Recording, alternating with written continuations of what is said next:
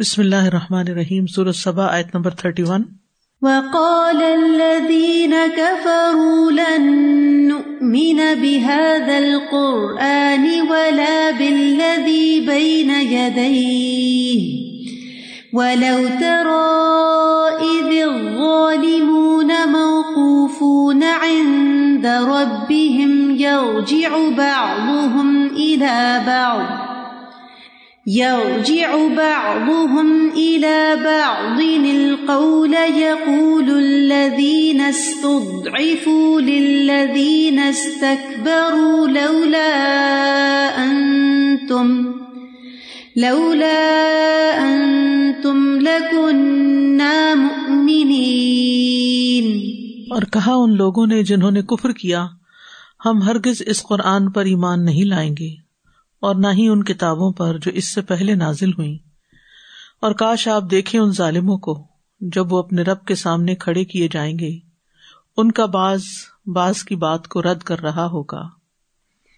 وہ لوگ جو کمزور سمجھے جاتے تھے، تکبر کرنے والوں سے کہیں گے، اگر تم نہ ہوتے تو یقیناً ہم مومن ہوتے۔ پچھلی آیات میں توحید، رسالت اور آخرت کے انکار کی بات تھی۔ اب اس آیت میں اللہ سبحان تعالیٰ نے بعض وہ باطل اقوال نقل فرمائے ہیں جو مشرق لوگوں نے قرآن کریم کی شان میں کہے تھے۔ اور پھر ان کے حالات کی وہ بدترین صورتیں بیان کی ہیں جو قیامت کے دن ان کی پیشی اور حساب کتاب میں لاحق ہوں گی۔ اور یہ کہ کس طرح ایک گروہ ساری ذمہ داری دوسرے پہ ڈالنے کی کوشش کرے گا۔ اسی طرح ایک اور اینگل سے بھی اس کو دیکھتے ہیں۔ پچھلی آیات میں اللہ سبحان تعالیٰ نے فرمایا کہ جو لوگ قیامت کے آنے کی جلدی مچا رہے ہیں تو وہ تو اپنے مقرر وقت پر ہی آئے گی۔ اب یہاں بتایا گیا کہ اگر آپ اس روز ان کا حال دیکھیں تو معاملہ انتہائی ہولناک ہوگا اور کس طرح انکار کرنے والے ایک دوسرے کی بات رد کر رہے ہوں گے۔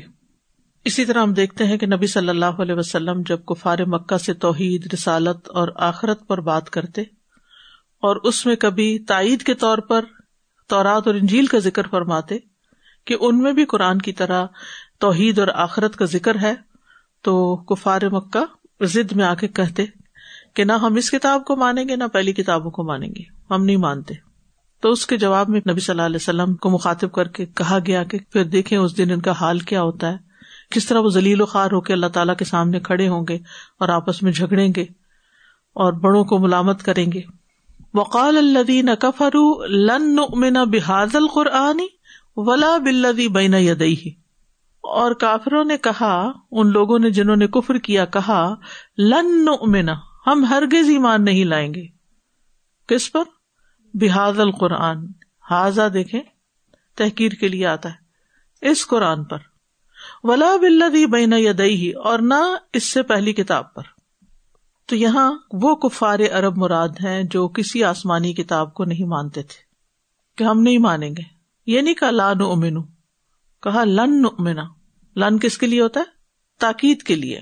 یعنی مستقبل میں بھی یقینی طور پر ہم کبھی بھی یہ نہیں کرنے والے۔ نیور ایور اور لن نؤمن بحاد القرآن۔ حاضا یہ۔ اللہ سبحان تعالیٰ قرآن کے لیے ظال کا لفظ استعمال کرتے ہیں، عظمت شان کے لیے۔ اور وہ تحقیر کے لیے حاضا کا لفظ استعمال کریں اور بلا بلدی بین یدئی ہی یعنی ایک تو سابقہ کتابیں مراد ہیں، جیسے تورات اور انجیل وغیرہ۔ اور دوسری قرآن کے اخبار۔ اور احکام۔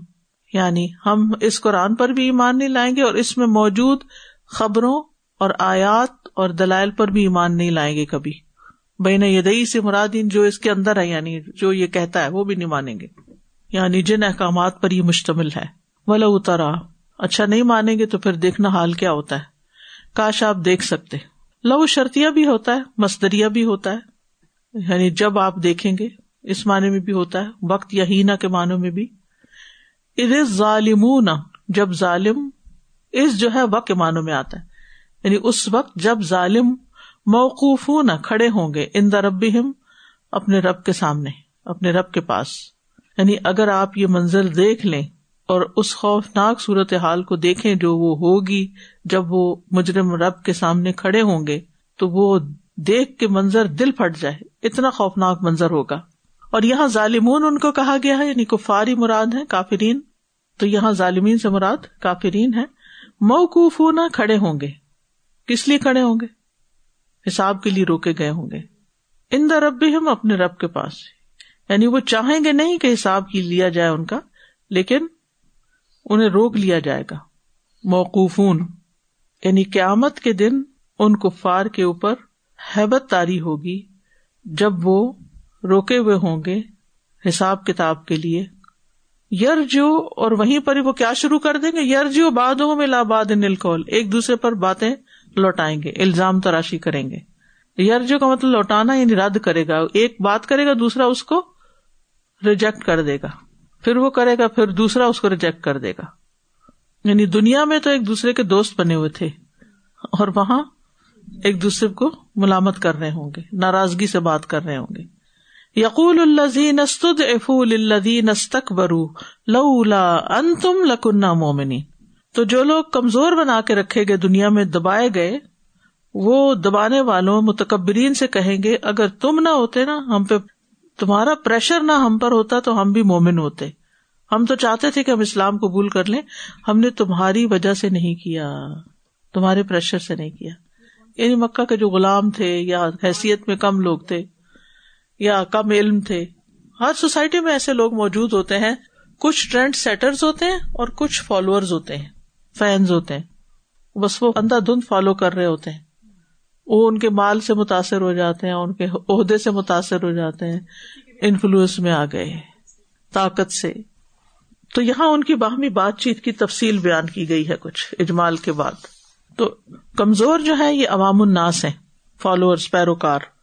اور استقبر ان کے لیڈر، قائد اور سردار انفلوئنشل طبقہ ان کا۔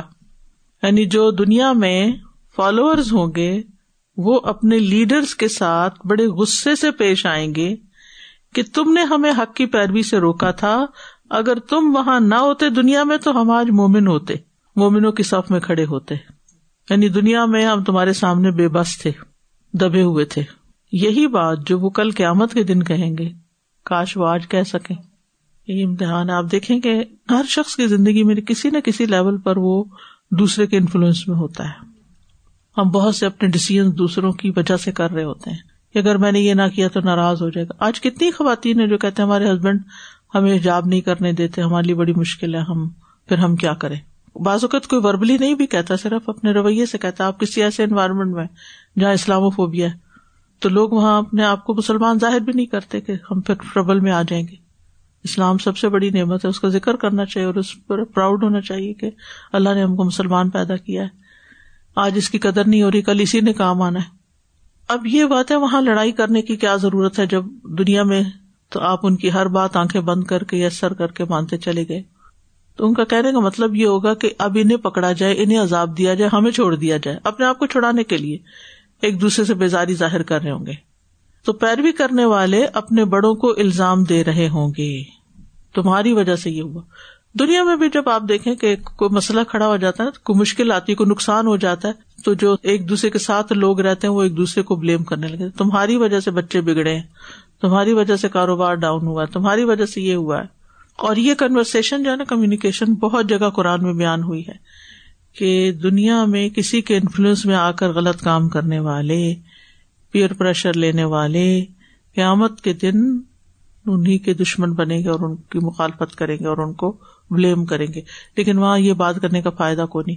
اگر کرنی ہے تو یہ آج ہی کر لیں۔ تو اس آئے سے جو بات پتہ چلتی وہ یہ کہ اپنی عقل دوسروں کے سپرد نہیں کرنی چاہیے۔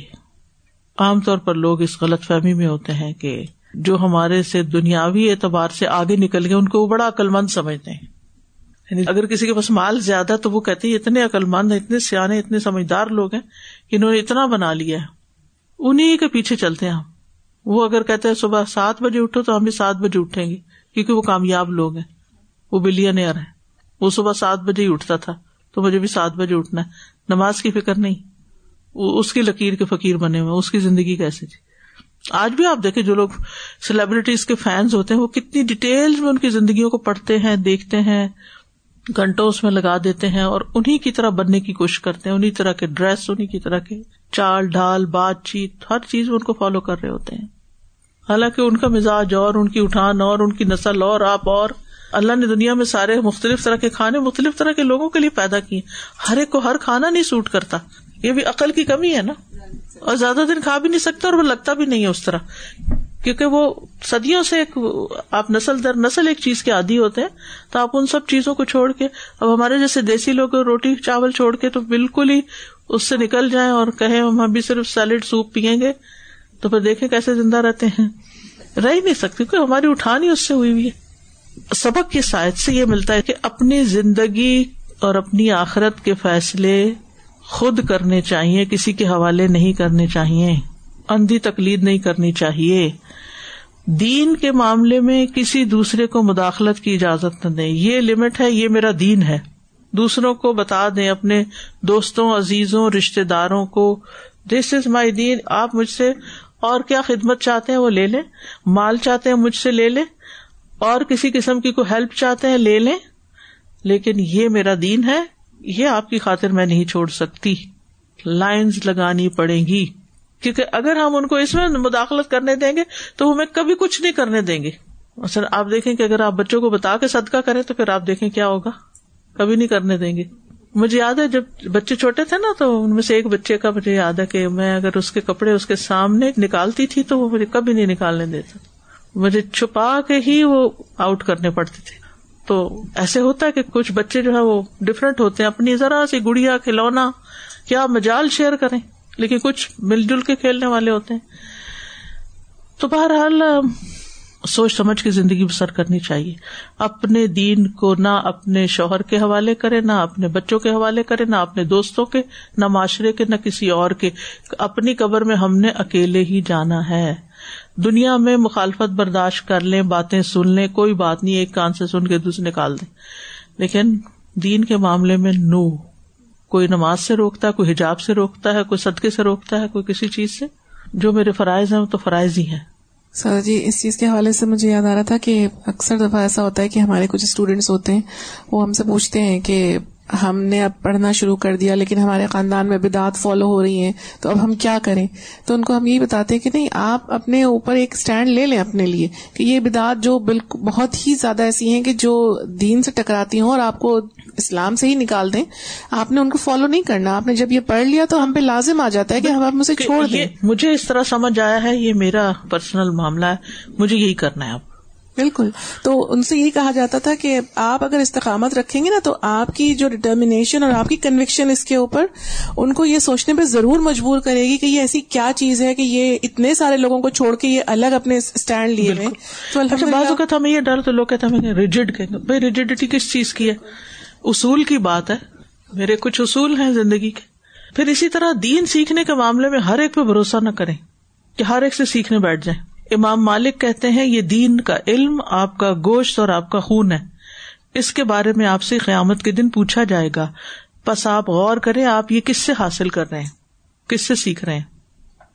قال الذين استكبروا للذين استضعفوا أنحن صددناكم عن الهدى بعد إذ جاءكم بل كنتم مجرمين کہیں گے وہ لوگ جنہوں نے تکبر کیا، ان لوگوں سے جو کمزور سمجھے گئے۔ کیا ہم نے تمہیں ہدایت اختیار کرنے سے روکا تھا جبکہ وہ تمہارے پاس آ چکی تھی؟ بلکہ تم خود ہی مجرم لوگ تھے۔ پہلے تو کمزور لوگ بول رہے تھے، اب لیڈر جواب دے رہے ہیں اپنے پیروکاروں کو۔ کہ تمہارا الزام بالکل غلط ہے؟ کہ ہم نے تمہیں اللہ کی ہدایت قبول کرنے سے روکا۔ بلکہ تم خود مجرم ہو کہ جب واضح ہدایت آئی تھی تو ہدایت چھوڑ کے تم نے ہماری پیروی کی۔ غلطی تمہاری اپنی ہے۔ وہ تو اللہ اعلان بری ذمہ ہو جائیں گے۔ قال الزین استقبرو متکبرین لیڈرس کہیں گے، کن سے؟ للذین استضعفوا۔ کمزوروں سے۔ انحن صددناکم۔ کیا ہم نے تمہیں روکا تھا؟ یعنی ہم نے نہیں روکا تھا۔ پوچھ نہیں رہے۔ انکاری استفام انکاری کہتے ہیں اس کو۔ انل ہدا، ہدایت سے۔ کیا ہم نے تمہیں ہدایت سے روکا تھا؟ باد کم جبکہ وہ تمہارے پاس آ گئی تھی، پیغمبروں نے تمہیں بتا دیا تھا۔ بل کن تم مجرمین، بلکہ تم خود مجرم تھے۔ عقل سمجھ رکھنے کے باوجود محض دنیا کے لالچ میں ہمارے پیچھے چلے کہ ہم ایکسپٹ کر لیں تمہیں اور ہدایت قبول کرنے سے انکار کیا۔ یعنی کہ اس سے بھی زیادہ جو ہوتی ہے نا بات ایکسپٹینس کی ہوتی ہے۔ کیونکہ ہر شخص چاہتا ہے اسے ایکسپٹ کیا جائے۔ آپ اپنے گھر والوں سے کیا چاہتے وہ آپ کو ایکسپٹ کریں، جیسے آپ ہیں۔ ٹھیک ہے؟ تو اسی طرح جو عوام الناس ہوتی ہے، وہ بڑوں کے ٹرینڈ کو کیوں فالو کر رہی ہوتی ہے کہ وہ ہمیں ایکسپٹ کر لیں اور ہم سے خوش ہوں اور ہم پر اپنی عنایتیں، نوازشیں کرتے رہیں۔ تو اس آیت سے خاص بات پتہ چلتی ہے کہ حق کی جستجو کرنا ہر ایک پر لازم ہے۔ ہدایت کے معاملے میں کوئی شخص صرف یہ ازر بتا کے نہیں چھوٹ سکتا کہ لوگوں نے اسے گمراہ کیا تھا۔ ہر ایک کی اپنی ذمہ داری ہے کہ جب اس کو اللہ عقل دے تو عقل استعمال کر کے حق کو معلوم کرے اور اس پر چلے۔ کوئی یہ نہیں کہہ سکتا میں اس لیے اس رستے پر تھا کہ میرے ماں باپ اس رستے پہ تھے۔ یا میرا شوہر کا عقیدہ یہ تھا یا اس کا طریقہ یہ تھا۔ نہیں، اللہ نے آپ کو عقل دی تھی، اس کو استعمال کرتے، علم حاصل کرتے، حق کو جانتے اور پھر اس کی پیروی کرتے۔ وقال الذين استضعفوا للذين استكبروا بل مكر الليل والنهار إذ تأمروننا إذ تأمروننا أن نكفر بالله ونجعل له أندادا. وأسروا الندامة لما لما رأوا العذاب وجعلنا الأغلال في أعناق وجعلنا الأغلال في أعناق الذين كفروا هل يجزون إلا ما كانوا يعملون اور وہ لوگ جو کمزور سمجھے گئے تھے تکبر کرنے والوں سے کہیں گے، نہیں، بلکہ یہ تو تمہاری رات اور دن کی چال نے ہمیں روکا تھا۔ جب تم ہمیں حکم دیتے تھے کہ ہم اللہ کے ساتھ کفر کریں اور اس کے لیے کوئی شریک کرار دیں، اور جب وہ عذاب دیکھیں گے تو ندامت کو چھپائیں گے۔ اور جن لوگوں نے کفر کیا، ان کی گردنوں میں ہم توک ڈال دیں گے۔ وہ اسی کا بدلا دیے جائیں گے جو وہ عمل کرتے تھے۔ کمزور بولے، پھر متکبرین بولے، پھر کمزور بول رہے بیچ میں کنورسن ہو رہی ہے، آپس میں ایک دوسرے کو الزام تراشی کر رہے ہیں۔ کمزور لوگ بڑوں سے کہیں گے کہ صرف یہی نہیں کہ ہم مجرم تھے اور تمہارا ہمیں ہدایت سے روکنے میں کوئی دخل نہ تھا، بلکہ حقیقت یہ ہے کہ تمہاری دن رات کی تدبیروں اور سازشوں نے ہمیں سیدھے رستے پہ چلنے سے روکا تھا۔ جب تم ہمیں اللہ کے ساتھ کفر کرنے اور شریک بنانے کا حکم دیتے تھے، تم تو ہمیں کرنے نہیں کچھ دے رہے تھے۔ یعنی دونوں فریق ایک دوسرے پہ الزام دھریں گے، دونوں ہی اپنے کفر پہ نادم ہوں گے اور ندامت اپنے اندر چھپانے کی کوشش کریں گے۔ مگر ڈیٹ بن کے باتیں کیے جا رہے ہوں گے۔ اندر سے نادم ہوں گے۔ اثر ندامت اندر سے شرمندہ ہوں گے کہ ہم نے غلط کیا۔ اور آپس کی بحث سے دونوں کو پتا چل جائے گا کہ دونوں ہی مجرم ہے اور یہ بحث فضول ہے۔ کیونکہ دونوں کے لیے اب سزا ہے۔ کوئی بھی نہیں بچے گا۔ یعنی وہ لوگ جو کمزور بنا کے رکھے گے وہ متکبرین سے کہیں گے یعنی ان کا رد کرتے ہوئے دکھ سے کہیں گے بل مکر اللہ مکر سے مراد ہوتا ہیلا تدبیر کرنا، چال چلنا۔ یعنی جب وہ اس کو دھوکا دینے کے لیے کوئی برا ارادہ کرے۔ یعنی تم جو کچھ ہم سے کہہ رہے ہو، یہ سچ نہیں ہے۔ تم کہہ رہے ہو کہ ہم نے تمہیں ہدایت کی پیروی کرنے سے نہیں روکا تھا، تو تمہاری یہ بات درست نہیں۔ بلکہ تم دن رات ہمارے بارے میں سازشیں کرتے تھے اور ہمیں کفر پر کائم رہنے کے لیے بھڑکاتے تھے۔ اور دھمکیاں دیتے تھے کہ اگر تم نے اسلام قبول کیا تو ہم تمہیں تکلیف دیں گے، پکڑ لیں گے، ماریں گے، جیسے مکہ والے کر رہے تھے۔ اور تم ہمیں صاف حکم دیتے تھے کہ کفر کرو، شرک کرو۔ یہ ساری چیزیں تھی جس کی وجہ سے ہم حق کی پیروی نہیں کر سکے تھے۔ معاشرے کے لیڈر عوام کو اپنے ساتھ کیوں ملائے رکھتے ہیں؟ سپورٹ کے پاور کے لیے نا، وہی ان کی پاور ہوتے ہیں۔ عوامی طاقت ہوتی ہے۔ ٹھیک ہے؟ ان کو یہ ہوتا ہے کہ اگر یہ ہمارے ہاتھ سے نکل گئے تو ہمیں پھر ماننے والا کوئی نہیں ہوگا، ہم تو سامنے والے کے مقابلے میں ڈہ جائیں گے، بیٹھ جائیں گے۔ تو اس لیے وہ ایسے طریقے اختیار کرتے تھے، ایسے حربے اختیار کرتے تھے کہ عوام الناس کو بے وقوع بنا کے اپنے ساتھ ملا رکھے۔ آج آپ کو بالکل ایسا ہی نقشہ نظر آئے گا سیاست کے میدان میں، اور لوگ اندھا دھند لیڈرس کو فالو کرتے ہیں، ان کو ان کی غلطیاں نظر ہی نہیں آتی، دکھتی نہیں۔ یعنی آنکھوں سے دیکھ کر بھی نہیں ان کو سمجھ آتی اس کی کوئی تعویل کر لیتے ہیں اور پھر بھی انہیں کو فالو کرتے ہیں۔ روزہ نہیں رکھ سکتے، نماز نہیں پڑھ سکتے، اسلامی نام نہیں رکھ سکتے۔ اور اب یہی لوگ اگر قیامت کے دن کہیں جا کر، وہ اثر ندامت لمارا اب العذاب یعنی ندامت کو، سر کہتے نا راز کو، حسرت، افسوس پشمانی شرمندگی، یہ سب کچھ دلوں میں ہوگا۔ ہکا بکا رہ جائیں گے، دہشت زدہ رہ جائیں گے۔ بولنے پہ قادر نہیں ہوں گے۔ ان کے دل ایسے غم سے بھر جائیں گے کہ وہ اندر کی کیفیت بیان بھی نہیں کر سکیں گے اب۔ اور بعض نے کہا ہے کہ اسرو کا مانا یہاں ازہرو ہے یعنی اپنی ندامت ظاہر کریں گے۔ عربی میں بعض لفظ ڈبل مانے دیتے ہیں نا، جیسے زن کا مانا شک بھی ہوتا ہے اور یقین بھی ہوتا ہے۔ یعنی قیامت کے دن عذاب دیکھ کر حسرت کر رہے ہوں گے۔ اور ان حسرتوں میں پھر اپنے آپ کو بلیم کریں گے۔ اور نتیجہ کیا ہوگا؟ وجہ الاغلال فی آنا قلزین کفرو ہم توق ان کی گردنوں میں ڈال دیں گے جنہوں نے کفر کیا۔ غل پوشیدہ دشمنی کو بھی کہتے ہیں۔ غل جو ہوتا ہے، وہ گردن کو اکڑانے کے لیے ایسی چیز گردن میں باندھ کے لاک کر دی جاتی ہے کہ گردن ہل نہیں سکتی اور آنکھیں اوپر ہی اٹھی رہتی ہیں۔ تو کفار کو توق اور زنجیریں پہنائی جائیں گی، جس کا ذکر قرآن مجید میں متعدد مقامات پر ہوتا ہے۔ صورت الحقہ میں بتایا گیا کہ ستر ہاتھ لمبی زنجیر ہوگی، ٹھوڑیوں تک توق ہوں گے۔ الازغانی فہم مہون حسن بصری کہتے ہیں کہ بے شک توق جہنمیوں کی گردنوں میں اس لیے نہیں ڈالے جائیں گے کہ وہ رب کو آجز کر سکتے تھے یعنی کہیں بھاگ سکتے تھے تو انہیں توق ڈال کے قابو کیا گیا ہے بلکہ وہ توق اس لیے ڈالے جائیں گے کہ جب وہ شولے ان کو اونچا لے جائیں گے تو توق ان کو نیچے گرا دیں گے۔ یعنی وہ بوجھ سے پھر نیچے آ جائیں گے۔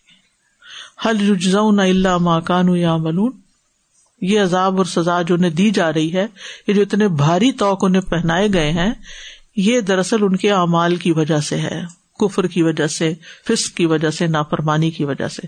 تو عیسائی سے پتہ چلتا ہے کہ اللہ تعالیٰ ظالم نہیں ہے جو جیسا کر کے آئے گا ویسا ہی بدلا پائے گا، اور وہ اعمال کا پورا پورا بدلا دے گا۔ واخر داوانا الحمد للہ رب العالمین۔ سبحان اللہ و بحمد کا اشد اللہ اللہ اللہ انت استخر کا و اطوب السلام علیکم و رحمۃ اللہ وبرکاتہ۔